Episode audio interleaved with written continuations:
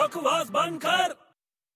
ਹਮ, ਕੀ ਕਰ ਰਹੇ ਹੈ ਓਏ ਬੈਠਾ ਕ੍ਰਿਕਟ ਦੇਖ ਰਿਹਾ ਯਾਰ ਕ੍ਰਿਕਟ ਦੇਖ ਰਹੇ ਹੈ ਹੂੰ ਉਹ ਕ੍ਰਿਕਟ ਦੇਖਦਾ ਹੀ ਰਹਿਣਾ ਕਿ ਤੈਨੂੰ ਕੁਝ ਪਤਾ ਵੀ ਹੈ ਕ੍ਰਿਕਟ ਬਾਰੇ ਓਏ ਮੈਨੂੰ ਪਤਾ ਹੈ ਕ੍ਰਿਕਟ ਦੇ ਬਾਰੇ ਯਾਰ ਕ੍ਰਿਕਟ ਬਾਰੇ ਪਤਾ ਹੈ ਤੈਨੂੰ ਹਾਂ ਚੰਗਾ ਦੱਸ ਕ੍ਰਿਕਟ ਇੰਡੀਆ 'ਚ ਕਦੋਂ ਆਇਆ ਹਮ, ਮੈਨੂੰ ਲੱਗਦਾ ਗੋਰਿਆਂ ਦੇ ਆਉਣ ਤੋਂ ਬਾਅਦ ਜਿਵੇਂ ਬਹੁਤ ਪਹਿਲਾਂ ਆ ਗਿਆ ਸੀ ਕ੍ਰਿਕਟ ਓਏ ਤੂੰ ਕਮਲਾ ਹੋ ਗਿਆ ਪਹਿਲਾਂ ਅੰਗਰੇਜ਼ ਆਏ ਉਸ ਤੋਂ ਬਾਅਦ ਉਹਨਾਂ ਨੇ ਕ੍ਰਿਕਟ ਇੰਟਰੋਡਿਊਸ ਕੀਤਾ ਇੰਡੀਆ 'ਚ ਉਸ ਤੋਂ ਪਹਿਲਾਂ ਇੰਡੀਆ 'ਚ ਕ੍ਰਿਕਟ ਖੇਡਦੇ ਸੀ ਲੋਕ ਉਹ ਤੂੰ ਕੀ ਪਕਾਈ ਮਾਰੀ ਜਾਣਾ ਕੌਣ ਖੇਡਦਾ ਸੀ ਪਹਿਲਾਂ ਕ੍ਰਿਕਟ ਉਹ ਸਾਰੇ ਮੁਗਲ ਖੇਡਦੇ ਸੀ ਕ੍ਰਿਕਟ ਉਹ ਤੂੰ ਕਿੱਦਾਂ ਦੀ ਗੱਲ ਕਰ ਰਿਹਾ ਮੁਗਲ ਕ੍ਰਿਕਟ ਖੇਡਦੇ ਸੀ ਓਏ ਉਹ ਮੁਗਲ ਲੋਕ ਤਾਂ ਬੜੇ ਐਕਸਪਰਟ ਸੀ ਉਹ ਤਾਂ ਆਊਟ ਆਊਟ ਕੁਝ ਵੀ ਕਹਿੰਦੇ ਸੀ ਓਏ ਤੂੰ ਕਮਲਾ ਹੋ ਗਿਆ ਹੈ। ਮੁਗਲ ਕਦੇ ਨਹੀਂ ਕ੍ਰਿਕਟ ਖੇਡਦੇ ਸੀ ਓਏ ਖੇਡਦੇ ਸੀ ਯਾਰ ਮੁਗਲ ਲੋਕ ਤੈਨੂੰ ਕੋਈ ਪਤਾ ਹੀ ਨਹੀਂ ਹੈ ਕਿੱਦਾਂ ਪਤਾ ਤੈਨੂੰ ਮੁਗਲ ਕ੍ਰਿਕਟ ਖੇਡਦੇ ਸੀ ਉਹ ਤੂੰ ਸੁਣਿਆ ਨਹੀਂ ਹੈ ਮੁਗਲ ਐਮਪਾਇਰ ਹਾਂ ਮੁਗਲ ਅੰਪਾਇਰ ਸੁਣਿਆ ਹੈ? ਫੇਰ ਓਏ ਜਦੋਂ ਅੰਪਾਇਰ ਹੈ ਤਾਂ ਕ੍ਰਿਕਟ ਤਾਂ ਹੋਊਗਾ ਨਾ ਯਾਰ